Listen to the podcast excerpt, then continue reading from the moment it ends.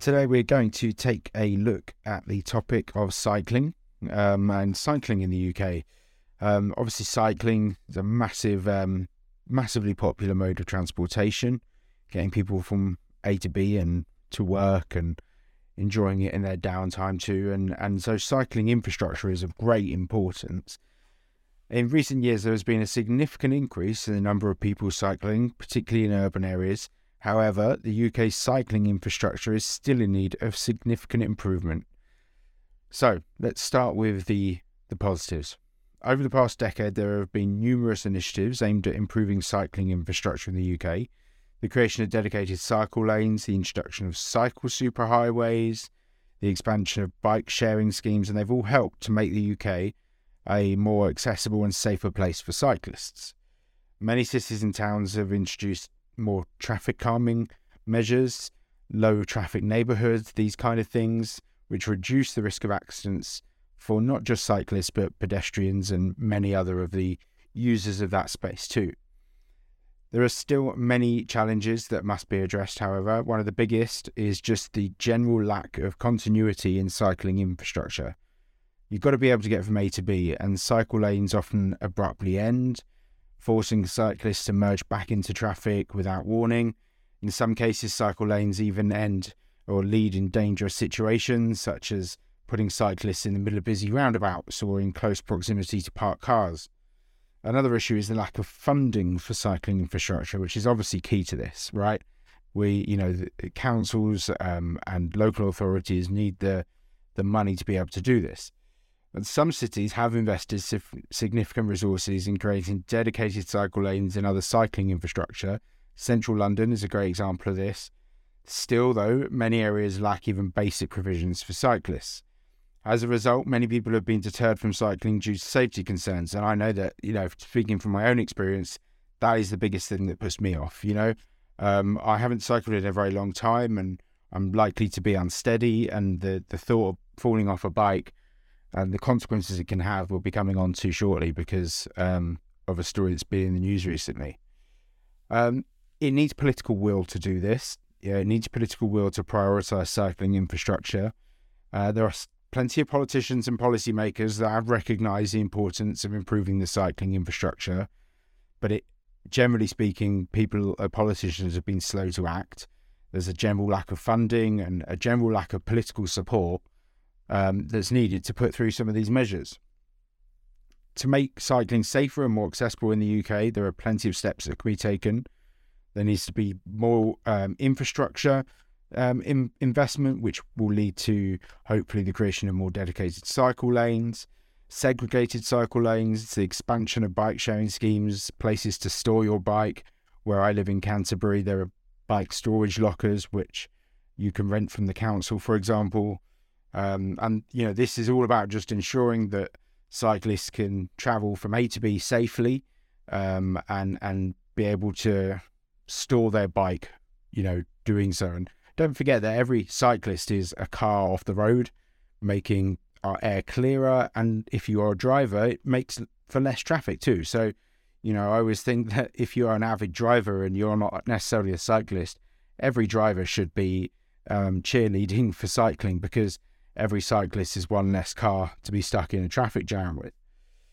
Um, so the reason that this has come to my attention and to the the, the topic that um I, you know I, I want to talk about today is because of an incredibly sad story um, that has been in the news today and recently about the death of Celia Ward, who was a 77 year old lady um, she was a retired midwife, um, and she was described by her husband in court um, as an experienced and competent cyclist.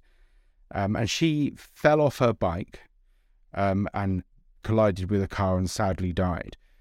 The the the cause of her falling off the bike has been deemed to be that of Auriol Grey, who's 49, and she's been sentenced to three years for manslaughter because as uh, Miss Ward was cycling towards Miss Grey, um, she gestured, she swore at uh, Miss Ward. She said, "Get the fuck off the pavement," and she gestured with her hand, and this made Celia Ward, 77, um, swerve onto the road, and sadly, she collided with a vehicle um, and died. And the vehicle that was being driven by Carla Moni has said that her life has been turned upside down um, by what's happened, and obviously the effect that this will have had on Celia's family, her husband, her children is is just devastating. And you know, when you read what uh, the family have said about their mother and their wife, it's it's just a tragic story, and it's a very um, complex and difficult story, given that um, the person Auriol Grey that was walking towards um, Miss Ward on on the pavement um, said that she didn't believe that the cyclist should be on the pavement. Um, and there has been some question marks over whether or not this pavement was a shared space or not. Cambridgeshire uh, police have said that they cannot categorically state whether the section of pavement that this happened on was a shared use space or not. Um, three years in prison. Grey had cerebral palsy. She has eyesight issues. Uh, but the judge said that her actions were not a result of her disability. Um, she doesn't consider herself to have a mental disability. Um, and she, her prosecutor said she was angered by the presence of a cyclist on the footpath.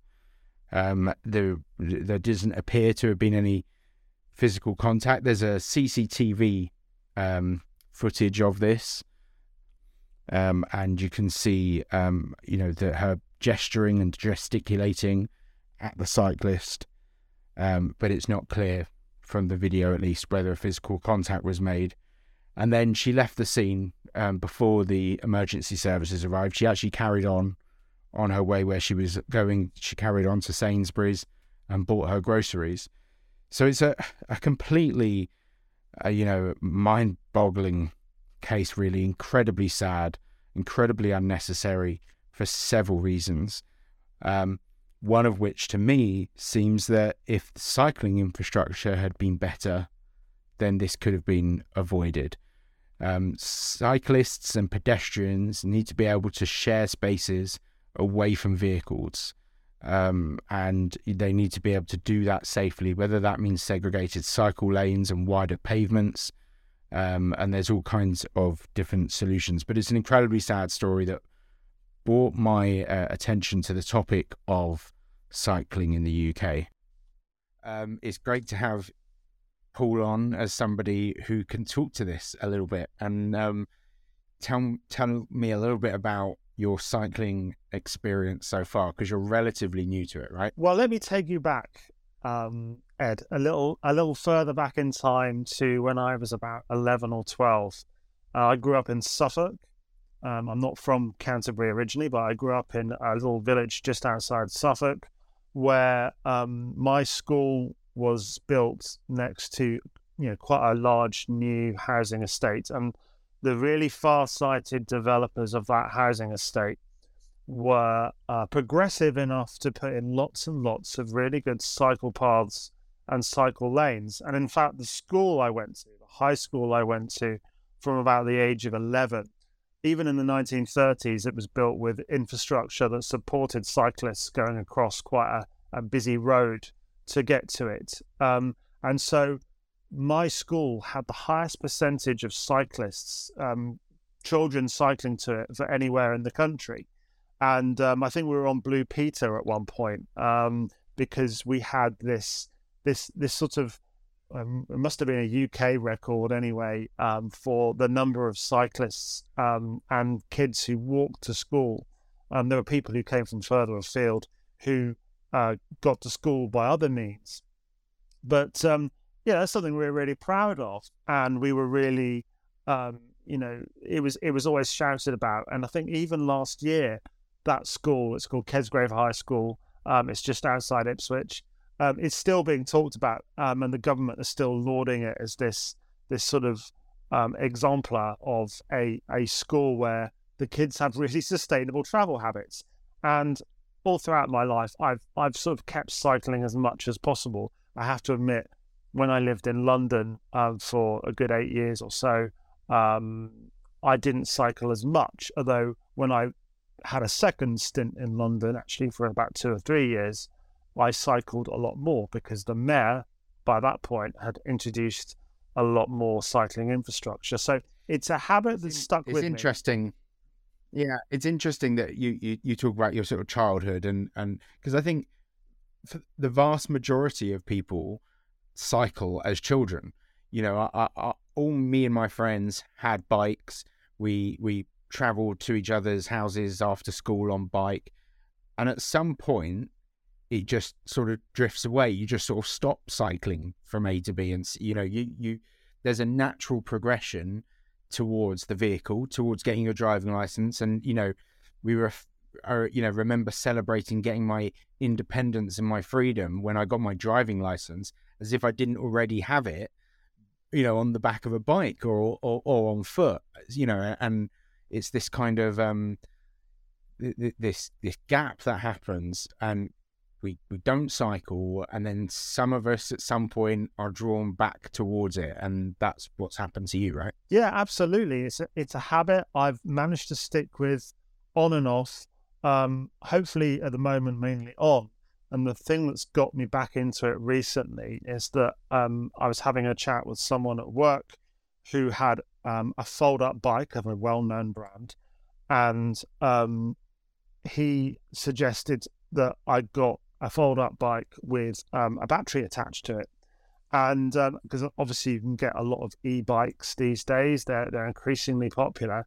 And I thought, well, that could be quite helpful in Canterbury because my partner has a car and um, he maybe um, for a few days a week he will be um, away um, with work. I can use the bus, I can walk, I can take the train if I'm going up to London.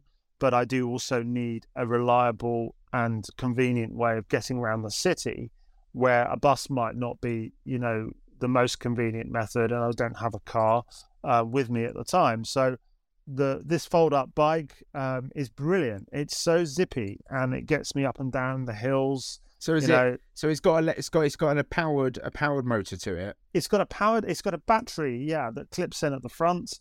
Um, it is to all intents and purposes a normal fold up bike. Um, it's um, but and we're talking, you... uh, and this is is it is it a Brompton bike? Yeah, we can say yeah, they might send us yeah. a free one if we say it. Well, yeah, it, it's a it's a Brompton model. I'm not on commission or anything like that. Um, no, and other models are yeah, they're the available. famous. They're the ones I've heard of. You know, as a, yeah. as a non-cyclist, you know, I've heard of them. But there's a factory. Uh, they were in the news, aren't they? Opening a factory down this way. They're they're opening a factory country, in Ashford. Yeah, and um, awesome. I thought, well, um, this sounds like a really good idea, and um, it goes really well. Um, it gives you that extra kick when you're going up a hill, and because it's not a normal size bike, it's got small wheels, it's foldable, so you can take it on a train, you can pop it under your desk in the office, um, and so on. Um, you can take it into the pub with you, you know. Um, yeah. It's it's perfectly sized, and um, it gives you that extra push when you need it. Now, I'm quite happy to have it on the lowest power setting because you can you can have it on three settings. I'll have it on the low power setting, so my legs are still doing some work. Um, but uh, yeah, it's I definitely have it on the highest. I think the highest the highest power setting for me sounds good. So you convinced me on on on the you know the convenience of it, um, and you know the the the the the fact that I with these powered you know uh, uh options, uh, you know I, I probably don't need to worry too much about my fitness or lack thereof. What about your safety and how how safe do you feel cycling around the roads? You know, do you fear for your life on a daily basis? I don't fear for my life. Now, the reason I say that is because I'm fairly road aware. Um, and I learned to drive a car when I was 17. And well, where I grew up, that was very much the done thing because it's quite a rural county and you don't have that many other options with regards public transport. Yeah, I did grow up in a place where it was easy to cycle to school, but if you were going further afield, you did need you did need some more independence in terms of personal transport. Um, and uh, it's slightly contradictory, I suppose, but um, the car was obviously an option for me then, and and I, I still own a car. Um, but the um, the best thing about the bike is that um, because I've got the road awareness and I you know I, I do drive a car, I I know how to handle the road. But that's only part of the story, Yeah. really, because the No, cycling I- I, infrastructure I is think that's there. a really interesting point. I think that's a really interesting point, actually. I feel like I would be a safer cyclist than a lot of the cyclists I see because I've driven and, and I know how drivers' minds work. I, I grew up in London. My driving test was in London and I did my first three years. So I know how aggressive drivers can be. And, you know, you're, I think you're so right that having that street smart, if you like, or road smart, is incredibly beneficial. But there are so many cyclists who don't have that, and that's obviously through absolutely no fault of their own. They're not drivers. More power to them for for you know going straight to cycling. Um, without that sort of street smart, um, the it seems and, and, also we're talking about younger cyclists here. We're talking about older cyclists. We're talking about um, you know people who are new to cycling, like myself, who just looking at the state of some of the cycle lanes and the position they're in and how little protection they provide. Um, I it's just today I was driving home from from city uh, from from the middle of Canterbury and um, I was going uh, across a sort of fairly quiet road and a, you know a cyclist came out straight into the road. It was an elderly guy and we both you know it was one of those things. I, I, I'm not you know trying to put blame on anyone, but he was coming down and the the lane he was on just abruptly stopped. And it didn't provide him with any kind of zebra crossing or anything like that. There was just it just stopped. Um, and it stopped leading into a road. And he must have i don't know maybe been daydreaming and just sort of been following the lane along and found himself sort of entering a road. And i you know managed to stop in time you know, cycle lanes shouldn't just ever just stop. You know, they should surely always be part of a route that makes sense and is safe. Yes. Are you finding that that's not always the case? Yeah, that's absolutely um, that's absolutely the case in Canterbury um, and and the surrounding area. We lack, we seriously lack proper cycling infrastructure um, because the the the road is dominated by the private car. Uh, when I was saying earlier, I have, like road awareness from um, learning to drive a car and owning a car and having driven a car, you know, for large parts of my life, um, I shouldn't have to have had that road awareness purely from owning a car, and that that, that shouldn't make me a more confident cyclist, but it does. It should be that people who want to cycle just for the sake of cycling um, are able to feel confident doing that for all sorts of reasons, and not because they've just owned a car or they or they, they know how to drive a car. They shouldn't have to own a car. They shouldn't have to have that road awareness from having a car. They should feel confident because the roads and the routes are designed for cyclists. They're designed for pedestrians, for that matter. They're designed for people using public transport as well. And we, we are still stuck in the 50s and 60s in Canterbury, where um, I swear it all went wrong in the 60s and 70s when they built the ring road. And, you know, any kind of Well, it's just this car centric approach that we have, you know. Yeah, yeah, absolutely. Yeah, I mean, it's uh, as you know, listeners have probably picked up on. And Paul and I are both um, based in Canterbury, and with Canterbury's got this beautiful city wall, and the wall used to have, you know, a moat, like a grass park with a moat that ran around it. I've seen pictures of people who are able to walk along the ancient city wall of Canterbury. You know, and it, I, I love the history of that because there will have been a time when people got to Canterbury too late and the gates were closed um, and they had to stay outside the walls and, and you know the bustling city that will have you know built on the outside of these city walls has always fascinated me. Can I go and enjoy that space now? Can I go and look at it? No, I can't. I'm, there's a four lane dual carriageway blocking that city wall um, off from me. And I just think that's such a shame. And I think it's, um, you know, and I feel a little bit of slight resentment about it as well because there are people alive today who did enjoy that, you know, and, and have watched as it's been sort of taken away. Not, I'm not by any means blaming them, but I'm saying that this is not exactly like we're trying to undo centuries old stuff. Like you say, this is 50s and 60s, 60s stuff, and there are plenty of examples of cities who have reversed the um, damage that was done during this sort of really, you know, auto-focused, car-centric period. Is um, it's great to hear from somebody who who cycles. Um, you've been one of many people who have probably given me a little bit more of a nudge towards it. Is there one tip that you would perhaps given give to somebody who is, was was starting out cycling um, you know, just from a confidence point of view, just from a kind of because because it's that it's that for me, it's that safety confidence. Am I going to hurt myself? You know, point of view. Is there a is there a tip that you'd give me? I would say um, actually the, what I would say is probably a little bit surprising, but it is to own the road a little. Um, I think we assume that as cyclists we have to hug the side of the road, and I think there are there are lots of occasions where you would need to do that because if a cyclist is slower in traffic. But if you go around a lot of roads, you find quite a lot of potholes, particularly at the edges. And um, if you've got a, little, a, small bike like mine with small wheels, you don't want to be uh, going head over, um, you know, head first into a pothole. So I think it's I think it's about being confident. I think it's it's it's about being aware of your surroundings and and you know, you know, do that cycling proficiency test, get the training if you do feel you need it. There's all sorts of advice about wearing a helmet and wearing high vis, which I do and which I would recommend. Um, but I think there there is something about being confident on the road is that you know you do have a right to use the road as a cyclist, and in an ideal world, we'd have more dedicated, segregated cycle routes across the city um, regardless of what city you live in, regardless of the town you live in, um, because well, there's so much potential and there's so much liberation to be had from cycling, which is just really fun. It's been lovely to hear from you, Paul. Thanks very much for coming on. No problem. Thanks. So it's really great to have Paul on there, just to give us the perspective of a cyclist. Um, very interesting and sad story that brought this to our attention.